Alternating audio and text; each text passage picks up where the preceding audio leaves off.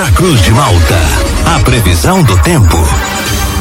Oferecimento: Laboratório Biovita. Desde 2004, cuidando de você. Ligue ou envie seu WhatsApp para 0800 444 2929. Casa Miotti Sorella Modas. Na rua Valdir Cotrim, no centro de Lauro Miller. JC Odontologia, especialidades odontológicas. Centro de Lauro Miller.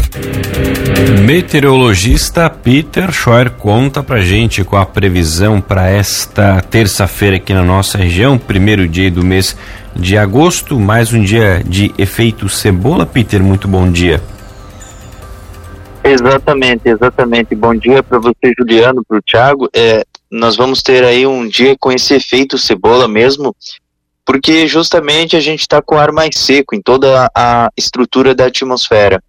Frio durante a madrugada e início da manhã, com mínimas entre seus 10 a 13 graus, e calor mais acentuado durante a sequência da tarde, com 26 a 28 graus.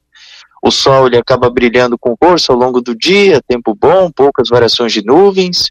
O vento sopra de norte a nordeste com intensidade fraca, 10 a 20 km por hora, tanto nessa quarta, quinta, sexta mantém um tempo bom, frio durante as madrugadas e manhãs, 10 a 13 graus, e tardes com maior aquecimento diurno, com valores próximos aí dos seus 20, uns 25, é, 28 graus, não é aquele calor exagerado, mas dá aquela boa esquentada, aquele clima assim bem de outono mesmo, mais a gente esteja no inverno, mas o clima assim ele é bem de outono. Então, frio durante as madrugadas e manhãs e com maior aquecimento durante a sequência das tardes. Outra questão que é importante estar tá ressaltando é que na quinta-feira não vai subir tanto assim a temperatura. Ela fica um pouco mais confortável, digamos assim. A temperatura máxima, ela deve oscilar em torno aí dos seus Olha, eu diria uns 23 a 25 graus e tem uma remota chance de chuvas rápidas e isoladas durante o período mais aí da, da, da, do final da tarde e noite da quinta, mas isso não é, não é relevante não.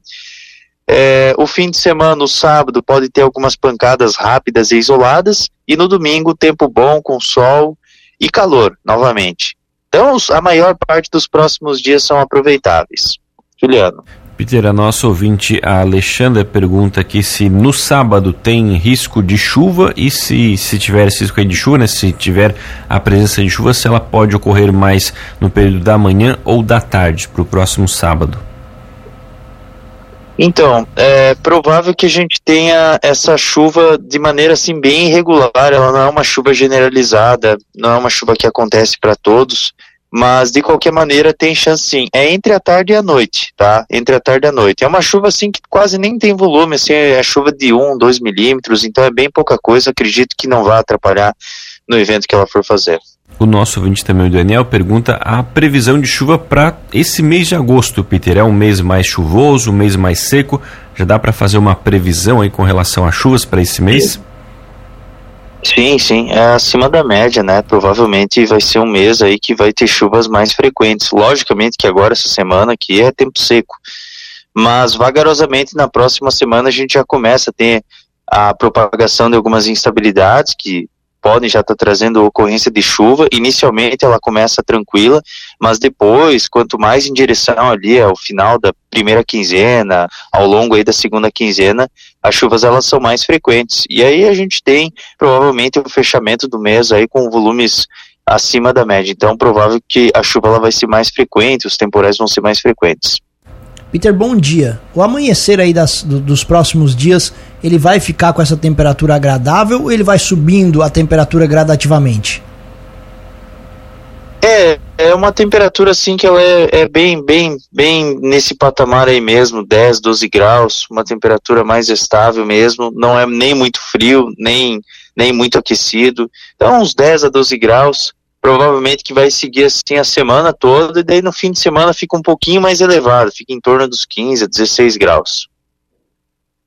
E Peter, para esse mês de agosto, a gente pode ter muitos eventos climáticos extremos, já começa aí nesse mês agora, essas condições que a meteorologia já vem tratando aí também ao longo dos últimos meses, a gente pode ter efeitos climáticos severos já nesse mês de agosto? É um mês que começa, começa já a ter evento, daí se propaga ao longo da primavera, né? Então, provável que esse mês aqui a gente já tenha transição de frentes frias, transição de sistemas de baixa pressão, centros de baixa pressão. Então, aos poucos a gente vai tendo esse tipo de comportamento. Só que, né, de uma maneira ah, começou o mês de agosto, já vai começar a ter os eventos. Não, primeiro tem essa massa de ar seco, daí depois aos poucos a gente vai tendo. Mas pode já ter sim. E aí ao longo do mês de setembro, outubro, novembro, respectivamente, a gente vai ter alimentação desses eventos, né?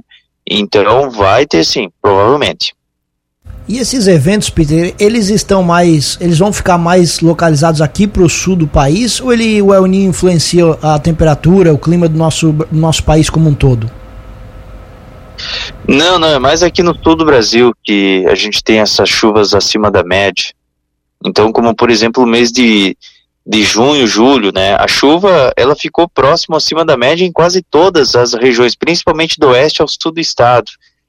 Então, junho a gente já teve a atuação daquele ciclone que trouxe muita chuva, né, chuva aí que impactou bastante, principalmente o extremo sul do litoral sul e o nordeste do Rio Grande do Sul, julho também teve muita chuva, principalmente aqui no oeste do estado, onde passou dos 300 milímetros, e provavelmente que o mês de agosto, setembro, outubro também vai ter chuvas acima da média. Então os temporais são mais frequentes, as chuvas elas são mais frequentes, em contrapartida, outras regiões do, do estado, do estado não, do país, seguem com pouca chuva. Por exemplo, o nordeste, o centro do país, a chuva é bem pouco significativa. Daí por lá fica estiagem e para nós aqui fica com chuva. Nosso ouvinte está dizendo que isso é consequência do aquecimento global. Não, que é que não, que aquecimento global coisa nenhuma. Não, tem nada aquecimento global. Não, isso aí não tem nada a ver. Não, não, não, isso aqui é é outra, isso aqui é o ninho. Que é aquecimento global nada. Não, não, não. E Peter, a, a, gente até está acompanhando né, aquela situação de calor extremo lá no, no, continente do norte, na América do Norte, também na Europa. Esse é um indicativo que a gente também pode ter essa condição no verão aqui do hemisfério sul?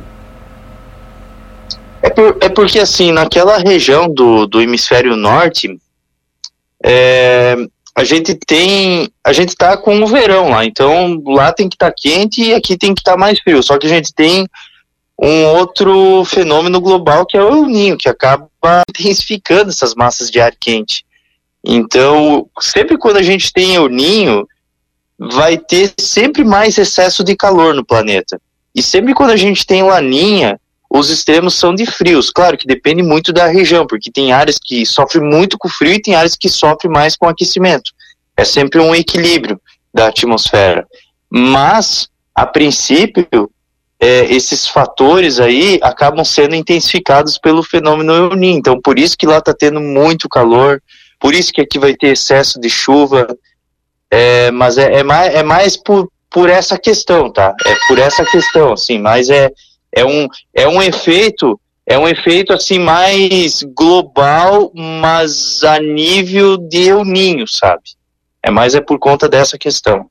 Tá certo, Peter. Obrigado pelas informações. Uma ótima terça-feira para você. A gente volta ainda ao longo do dia de hoje aqui na programação para atualizar todas as condições do clima aqui para nossa região. Um grande abraço e até logo mais. Mas então tá, um forte abraço aí para vocês, para todos os ouvintes e até logo mais.